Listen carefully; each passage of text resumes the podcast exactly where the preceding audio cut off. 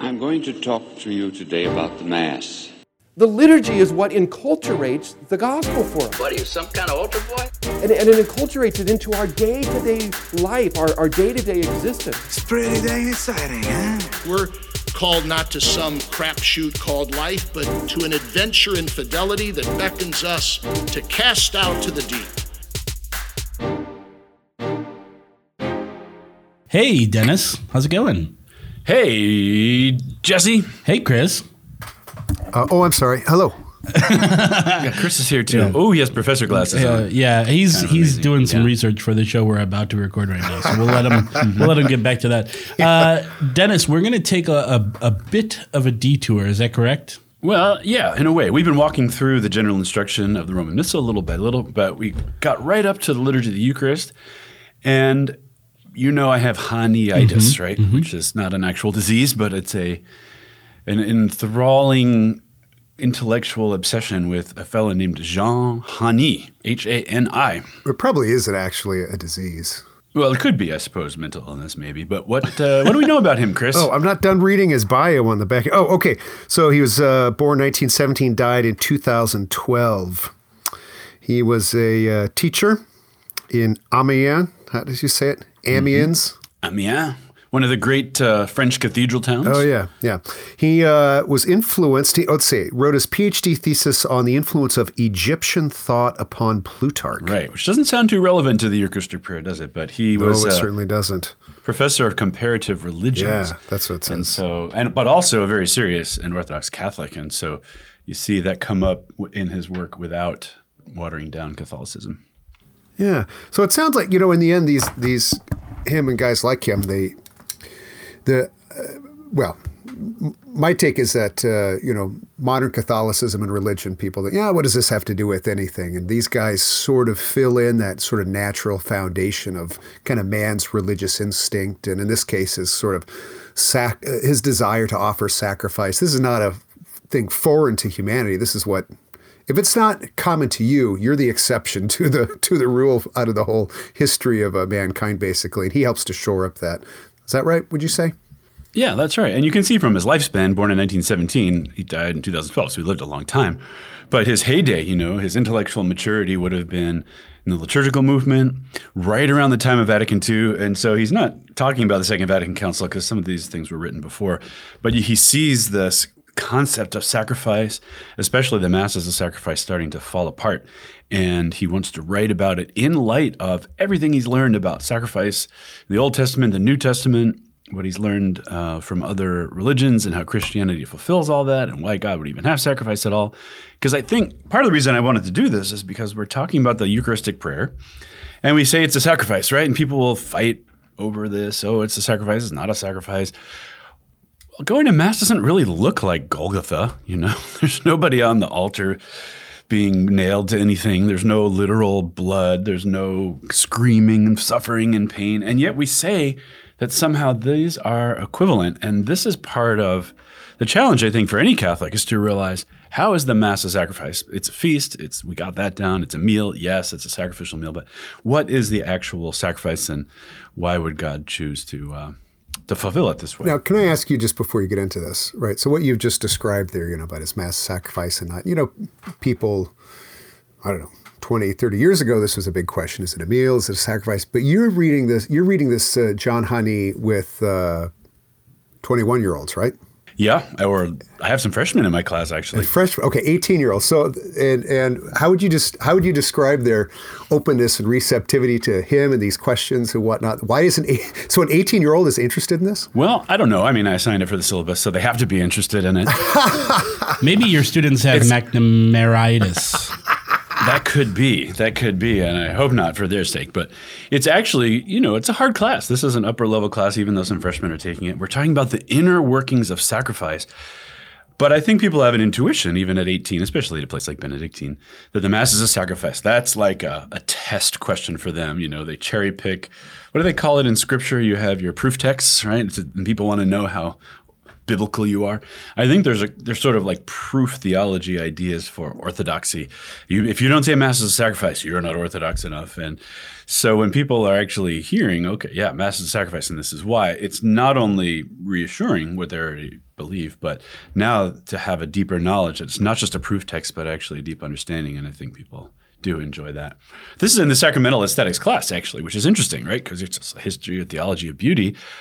But if you take this view that beautiful things reveal their ontological reality, which is something every student I've ever had can immediately answer back, I always say, beautiful things reveal their what? And they'll go, ontological reality, because they've already said it 20 times.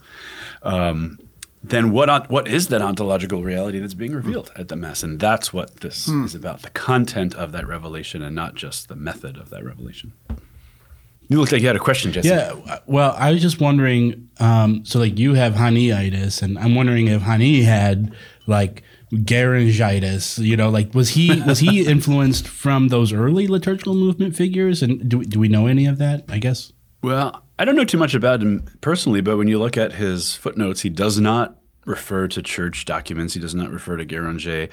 They're two um, historians and theologians of um, liturgical history, basically, or history of religions. Like that's his thing. But he combs out through all of them the essentials and then sees how Christ fulfills them all. You know who he reminds me of, and uh, I'm interested now to know if he would have known uh, Odo Casel. Odo Casel, yeah. Because he was, uh, again, a contemporary. It was he and, uh, I think Guardini started that Ecclesia Orans series in 1918. Uh, they were obviously Germans, but Odo Casel's thing was looking at Egyptian religions, you know, like Isis and Osiris and mm-hmm. Uh, these uh, mystery rites. So they seem to have, have, a lot in common. But anyway, I don't know if they ever knew each right. other. Yeah, I mean, these people are live at the same time. They're writing about the same stuff. Maybe they had, you know, ran into each other at conferences or something. I, all I know is, you know, Jean Hani was totally obscure, right? He was not one of these people. He was not a monk. He wrote in French. This stuff that we're looking at was translated only recently, right? So it's just coming into the English language world now, even though they've been influential for a long time. He's written a bunch of these little books. One's on church architecture. That's how I first heard about him. One is on liturgy. One's on the the, the theological reality of the artist and what an artist does as a sharer in God's divine activity. So they're just these very intriguing and evocative and stimulating little books that are not that hard to read if you concentrate. I mean, it's not it's not a Clancy novel, right? It takes a little work, but it uh, well sometimes Clancy novels take a little work if you've ever read any of those. But it's no harder than reading The Lord of the Rings, I'll tell you that. So just put it that way. So this whole book, and what's the name? What's the title of the book, Chris? You have it there. Uh, it is the Divine Liturgy, uh, subtitle "Insights into Its Mystery."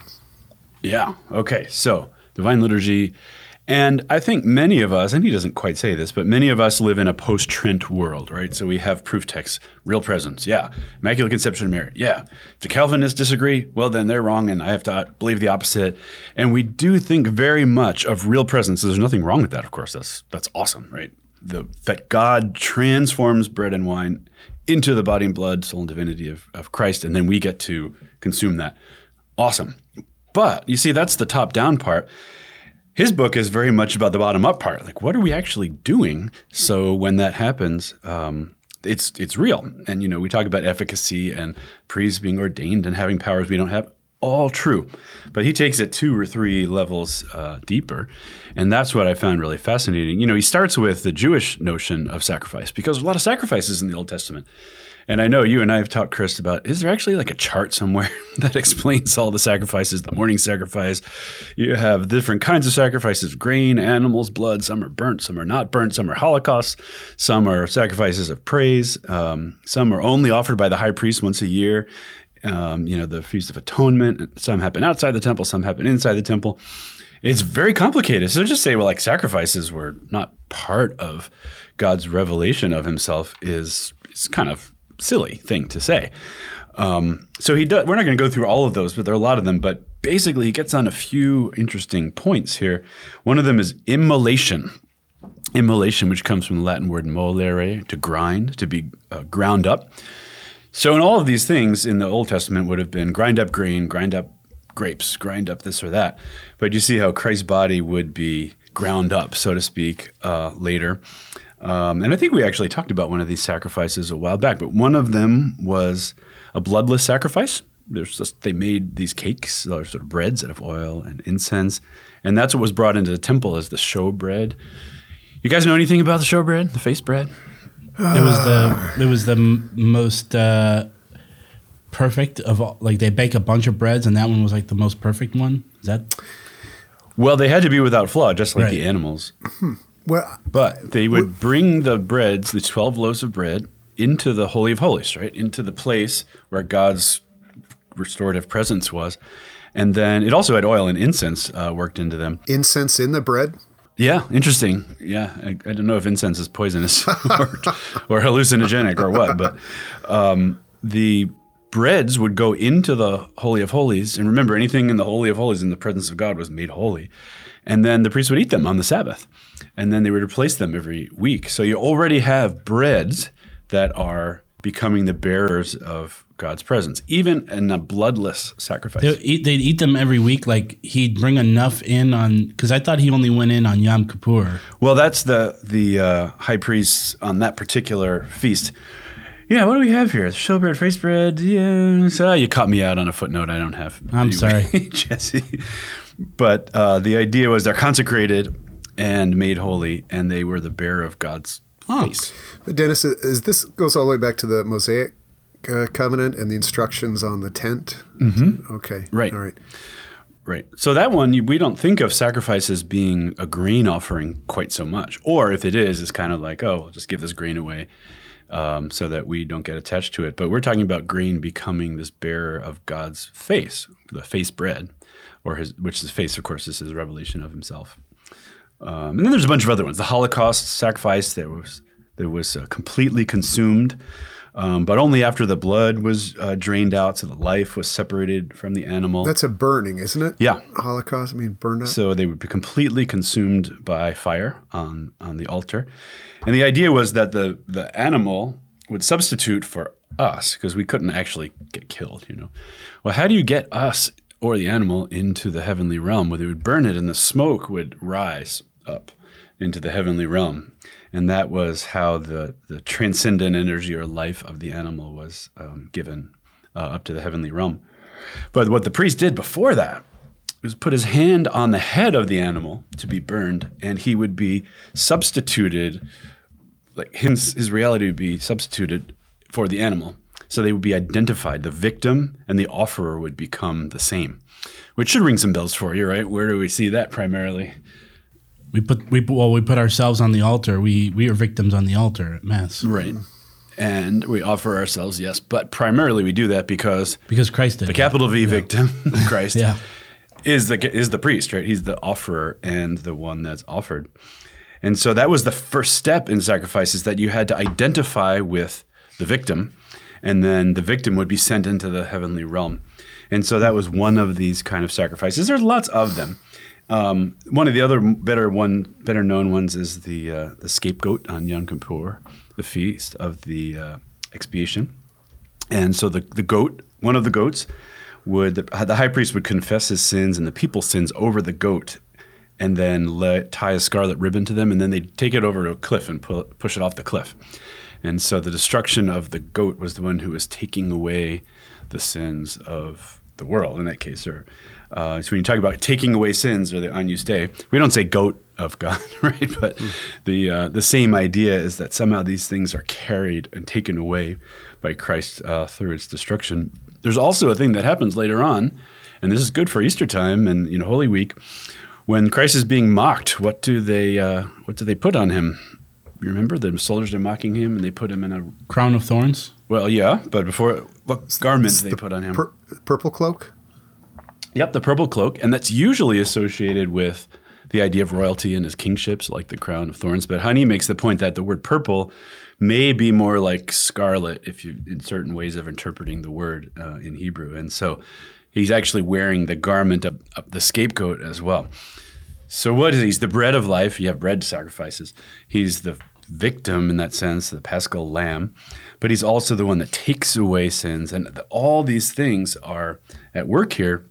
Now, if the animal is the one who substitutes for us, okay, that's all right. You know, it's a fairly close approximation. But you can see how Christ substituting for us would be a more perfect. if we identify with Christ and then we offer Christ to the Father as the victim, then we're going to have this Passover with him. And he makes the point that Passover was actually a sacrifice in some ways. You know, you had the lamb, and there was a public ritual at the uh, at the temple as well. We think of Passover as being the meal at home with the family, and it is that. But he makes the point that there's also a sacrifice at the temple, which is called the communion sacrifice, where the, the victim is entirely eaten. There's no, it's not just burned, like you, you eat the whole thing. You don't give any to the priest, you just eat uh, the whole thing. At the temple. And so you see at the temple, but then also at home. This is so complicated. it's like I you're right, somebody needs it? to put a chart together about all this. I Chris, I think we need to take his class. I think that's what we need to do. Yeah. Well, yeah, it, it's hard to do this, you know, in 25 minutes or whatever. Yeah, you have five minutes left, Denis. Yeah. But think of it this way there are all this array of sacrifices that maybe or maybe don't have uh, the whole picture yet because Christ doesn't come. Some are bread, some are destroyed, completely burnt up, some are eaten, some are take away sins, some are a feast of communion where you actually eat the victim. And then Passover, you know, what's Passover about? I know you know this, Chris, but I know either one of you jump in. Well, that was to spare um, the Israelites during that that final uh, departure from the um, Egyptians, right? Right. Not only to spare them from death, but to spare them so, from death so that they could get to Freedom. the promised land. Yeah, the promised land. So Passover literally is not just because they've been passed over by death, but there's a passing from one place to the other, from exile to the promised land. And so Christ, of course, is the one who brings us from the Egypt of the fallen world and transfers us, or you know, brings us to the passage to uh, to the heavenly perfection. So all is Old Testament stuff, prefiguring, and then we have to kind of figure uh, it all out. And So, so, what you're saying is that this liturgy didn't just like fall into place, and then it's just a bunch of people saying, "Ah, we're going to do it this way because that's the way I want to do it." No, absolutely not, right? There's a long history of priestly offerings, and it's mentioned a couple times in scripture. I'm not Baptist enough to know the exact citations, but it's like many were added to that day, including like a thousand priests, it would say, or hundreds of priests, or so many priests. So there's very clearly mentioned by name in the New Testament that priests were part of it, and they would be people who understood uh, sacrifice very um, intentionally, right, and interiorly, and really get it. So that's the background. There's all these sacrifices, and you know, people argue whether they're efficacious or not in the Old Testament. But God says to do it, you do it, you offer something. But here's the inner working of sacrifice. Are you on the edge of your seat, Chris, Jesse? No, you're both. I'm about. back, I I'm think. about to be. If I move in the chair, it squeaks, and then Jesse yells at me. Mm-hmm. Oh yeah, I get real mad, still. and then Michael gets mad. You know how it goes. Yeah, you know how Michael is. Michael does the production for this podcast. Insert applause, Michael. Yeah, applause for yourself, Michael. Right here. Ready, go. Woo! I know I'm on the edge of my seat, D Mac. All right. Are you ready for the internal logic of sacrifice? We I know just- the word, right? Yeah, absolutely. sacer and facere to be made holy. But the thing that got me really excited about this is the mechanism of sacrifice. So, what he mentions is that there's a couple of things that work here. You have to be transferred to the heavenly realm, but you can't be transferred to the heavenly realm because you would die, right? So, something has to substitute for you to be able to transfer you to the heavenly uh, realm. So he says the mechanism is this the object or the being, the sacrifice, is, is offered to God and becomes sacred through the rite which integrates it into the realm of the sacred. Okay, so what, what part of Mass are we talking about here? There are prayers and a rite that integrates a thing into the realm of the sacred. It's basically offered to God and is no longer part of its own, just mere earthly stuff. Oh, it Was this the preparation of the gifts in the altar or the Yeah. offertory prayers? Absolutely, right? And then the being is identified with the one who offers it. So Christ takes his bread and says, This is my body, right? He says, I am this bread. Just like the high priest would put his hands on the victim, or a priest would put his hands on the, the goat or the bull or whatever, and say, I am now you. You are now me. You substitute for me. So you've been entered into the heavenly realm, and now you're me. And then the, when the um, being dies, it's been integrated into the heavenly realm, and it's you. And therefore, you have been integrated into the heavenly realm. So we're talking about Christ fulfilling all this, right? You identify with Christ. Christ identifies with bread and wine. Those things are entered in the heavenly realm and then they're uh, transformed. And so the being or the object becomes the mediator between heaven and earth. And Christ is that principal mediator between heaven and earth. And so that's that's the inner working uh, Okay. of that. So if he's Let the me- we'll take a pause here. Go if ahead. he's the principal mediator, so are we sort of like uh, secondary and tertiary mediators? Well, I think we fulfill it, but this is why you have to offer your sacrifice with Christ and as your baptismal dignity. Right? Okay. So we mediate together with Christ under His principal capacity for mediation. Here, here's what's behind that question: is uh, I've been thinking about this. I don't think I've mentioned on the podcast though, but you know, when the priest elevates the host and he says, "This is my body," uh, all of us initially think, and I think rightly, he's referring to the the actual personal body of Jesus. But I've often thought that maybe another equally uh, valid interpretation is is that his body is the church, and that when he's showing that host, it's not just his own historical, now glorified body that's you know his own, but uh, this body, which is his, is now all of us. And so when he's saying, "This is my body," this is the us contributing, identifying. Is that how you said it, Denis? Identifying with the the sacred and being transformed into the sacred. So that's that's why I was wondering if, if we're sort of like secondary or additional uh, mediators because now we're part of his body. Yeah, He's the big uh, mediator, right? But we're we're grafted onto Christ or adopted into the body, or however you want to say it in baptism. So that you have to be a priest. Even a layperson has to be a, a you know a priesthood of the baptized in order to offer sacrifice. You can't offer a sacrifice unless you're a hmm. priest. And so to be a priestly people means you get to offer yourself in sacrifice together with Christ. Well, just not, like you don't old, get to, you have to. That's Well, your job yeah. description. yeah, that you if you want to be glorified, right? Hmm. Because the, the whole idea here is the victim substitutes for you because you can't be killed on the altar Sunday mass, right? What a mess, right? Plus, you wouldn't. It's not. It's not right. It's not literal, right? So you identify with the victim, and then the victim takes your place. But that victim has been entered by consecration into the heavenly realm. So therefore, it takes your place. It's in the heavenly realm. It puts you in the heavenly realm. And it always has this mediating role because we can't die every Sunday, right? We can't die at Mass, literally. What this reminds me of is uh, in Cardinal Ratzinger's The Spirit of the Liturgy, when he's talking about the offerer and the offering, they're always distinct. And so, what was supposed to be offered, what God set up, is this offering of the firstborn.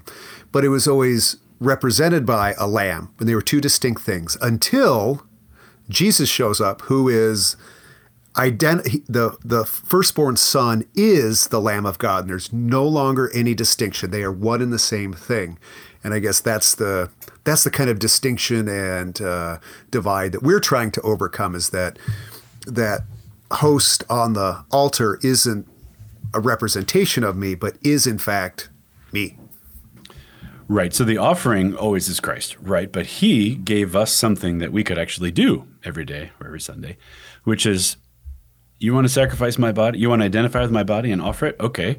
Well, he's not going to be incarnate on earth every Sunday in every church around the world. He says, This is my body. I'm equating myself with this particular sacrifice. And you can offer that as, in a sense, the substitution, but the real, effective, efficacious substitution.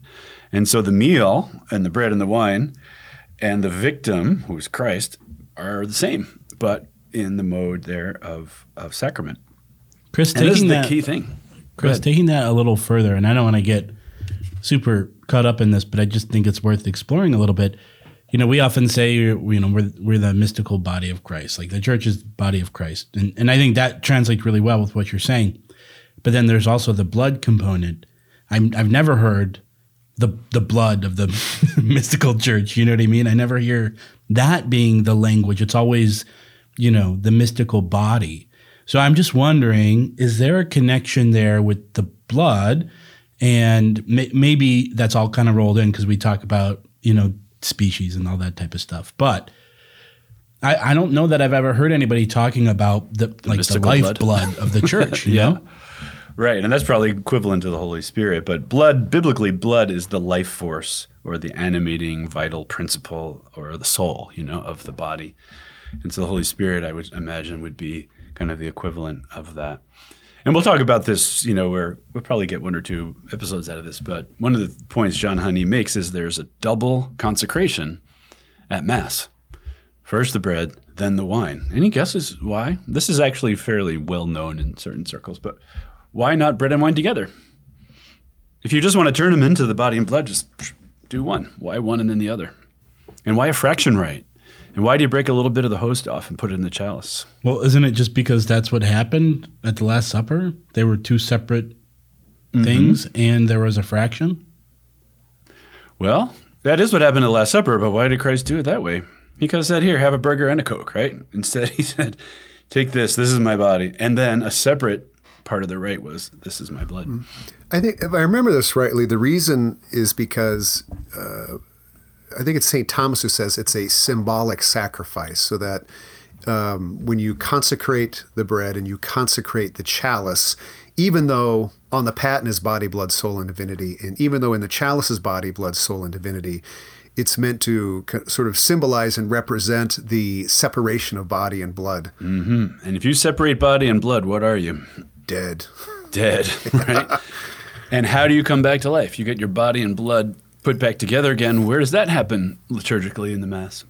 It's that uh, that breaking and the uh, the dropping of the it's called the fermentum into into the chalice, kind of that reintegration uh, and revivification. I, I Yeah. put it that Oh, way. that's the- awesome. Wow. So this is not something most people see because the priest is doing it kind of close I knew up. it existed, but I, I guess I never thought to ask. Wow, that is fascinating. There's a whole rite called the fraction rite, which is happening mostly while we're singing the Lamb of God on East Day. So we don't necessarily pay a lot of attention. Maybe your eyes are closed at that point or whatever.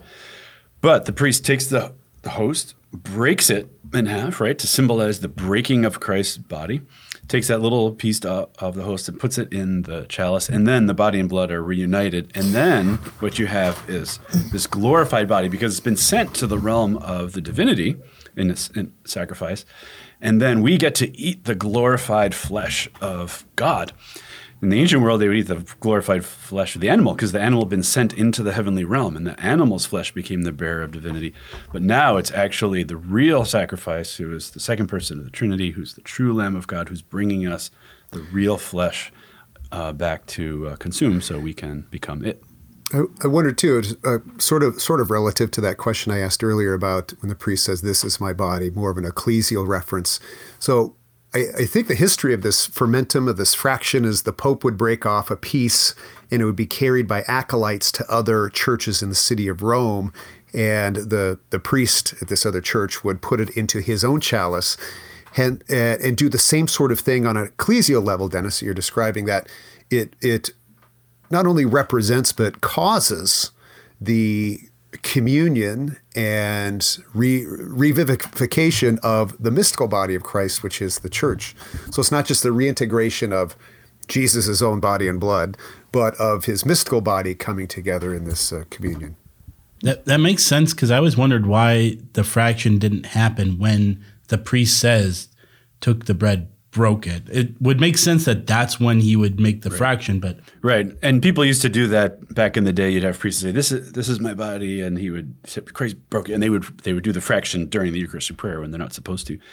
But it, for whatever reason, it happens in that linear way. First, there's the death, and then that violence done to him. I, one of the things Hani mentions is the Byzantine rite in the uh, Eucharistic prayer, and this was when he wrote this a long time ago. So I don't know if they still, maybe they have reformed practice that they have the leavened bread in Byzantine churches, and they take the center of it and cut it out, and it's called the lamb, and they mark it with IC uh, XC Nike or Christ the Victor, and then they have this little tiny spear. It's like a little liturgical spoon, but except it's a spear, and then they spear the the lamb. they actually put this little spear into it to actually make real. And we're going to talk more about the process of the rite, but the making real is not just a passion play, right? There's something more because these rites are actually effective and and accomplish what they do. And if you want to be have that accomplished in you, then you have to do what they do. And that's how you get into this notion of mystery religions. This is how you get into participation. You do the saving act of Christ that's coming in the form of a rite. So the you know the end of this sacrifice stuff is if a thing is consecrated, it's sent to the heavenly realm, and it picks up the energy of the heavenly realm Normally, you eat food and you get its vital force. You eat a carrot, you become you. You eat a hamburger, you stay alive. But if you eat the consecrated beef, right, so to speak, that's been sent to the divine realm, then you are incorporated into the divine world because you are eating it and incorporated into what its divine power. So if, if good food, you know, can make you strong or healthy, divine food makes you uh, strong and healthy and, and divine. Well, I know I didn't know this when I was 18 or 21. Yeah, Or I don't know if my students know it now, but a lot of them did really well on the on the test, right? so you see how Christ solves all this? You start rams and bulls and Well- goats and pigeons. Oh, it, it, it really is good. Great food for thought. I mean, at any time of the year, and also as we start to get into the liturgy of the Eucharist, but especially during you know the Holy Week and the Good Friday and the institution of the Eucharist and the Mass of the Lord's Supper and all of the rest. I mean, this is if you can kind of see through all of the uh, sacramental skin into this is what you ought to be seeing into the depth. So this is great. Like yeah, Holy thanks, Thursday. Denis. This is great. Well, let me add one more thing. I know we're running late, but Holy Thursday is going to come up soon. We always talk about the institution of the Eucharist. Well, why?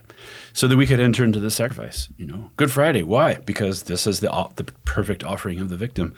And then we have a quiet day, and then Sunday we celebrate the resurrection. This is what happens every Sunday. So uh, there's a lot of complicated inner workings here, and it's for me very fascinating. So you have trouble shutting me up. I realize. you gave me the hook a minute ago, so I will take Yeah. it. Well, you lost me at uh, consecrated beef, so. Okay. But I immediately started thinking, I bet that's what Jesus had when he's flipping the tables over in the temple. I that beef that he had, beef is in like Oh, what beef He did had I a have beef? at the temple? yeah, he had a beef with the consecrated beef. Yeah. Anyway, that's just a trip the into sublime my mind. to the mundane. Yeah, right. Yeah, Denis is thinking all these, you know, and my mind's like consecrated beef, huh? Hmm. all right. Well, uh, Denis and Chris, thank you so much, and uh, I think it's time for a liturgy question. yeah, better be about the inner workings of sacrifice. Okay. Always, it always is. Mail call! Mail call! Oh, Moses, Moses, why do you question me? Why do you care? Today, we have a similar debate over this. Anyone know what this is, class? Anyone? In my case, sir, the question is totally without meaning. Hello, liturgy guys. Hello, Jesse. How's it going? Great. You know, I have three holes in my belly. All right, that's a different podcast, different name. Oh man.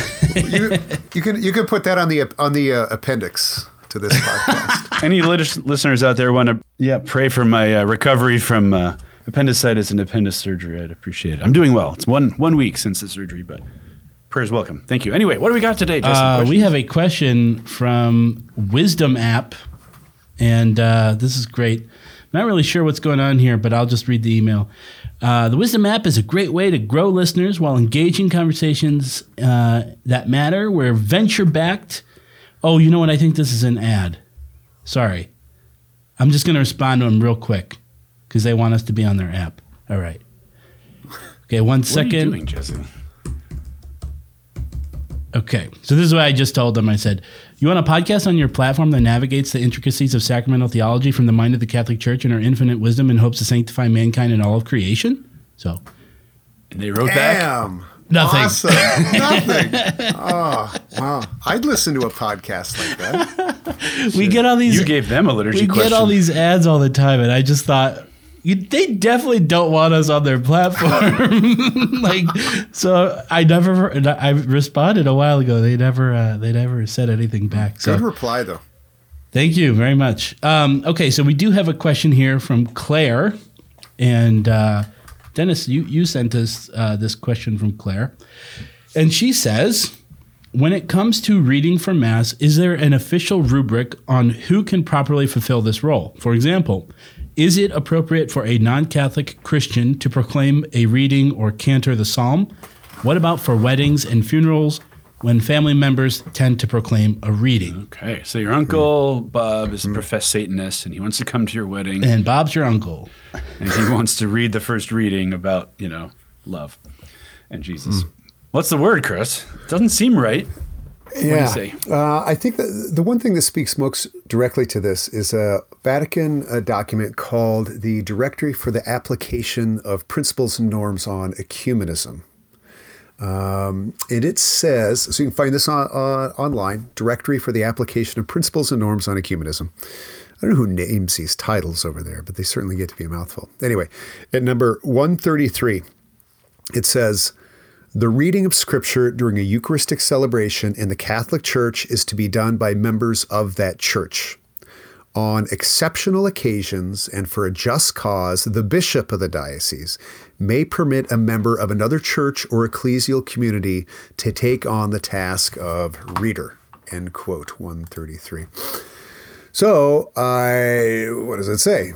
No, that you have to be a member of the Catholic Church to be doing the readings, and I would say by extension, any of the other liturgical ministries.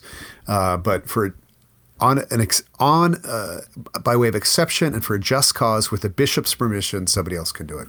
And they're probably imagining some interfaith gathering, and they're going to have a common service of some kind, and maybe the Lutheran will read one, and the Catholic will read one, the Methodist will read one, if it's all carefully controlled, right? They're not they're not ruling out like crazy uncles. Well, maybe no, no. This is talking about this is talking about the mass. No, if it were some sort of uh, ecumenical, you know, non-liturgical thing, then then by all means, you know, you could you could both participate. But in uh, uh, in the celebration of the mass, in a Eucharistic celebration, it should be a Catholic unless these other conditions are met. Denis, did you have anything you wanted to add? Anything about the Unity candle you wanted to touch on? Can non-Catholics light the Unity candle? Can Catholics light the Unity candle? That's a really good question. No, I don't have anything. Uh, I don't have that's a good one. All right, Claire. Uh, I hope that answers your question. And if you have a question for us, you can email us at questions at liturgyguys.com or tweet us at liturgyguys. Thank you, and God bless. Another episode of Liturgy Guys has mercifully come to an end. Our hosts are Chris, Get Out of My Dreams and Into My Carstens, Denis, Big McNamara, and Jesse, Y-O Y-O Weiler. Our producers are Michael Don't Be So Coy and Nathan First Round Draft Pickman. Our epiclesis inspector is Isabel Ringing. Our liturgical bookkeeper is Miss L. Romano. Our official aerobics instructor is Jen Uflecht. Our enforcer of choral discipline is Don B. Flat. Our official rubrics interpreter is Dewey Neal. Our self-gift provider is Kenosis. Our simplicity enforcer is Fran Siskin. And lastly, our crack team of confessors is Dewey, Shrivem, and Howe. And even though overstoles become understoles when they hear us say it, we are The Liturgy Guys.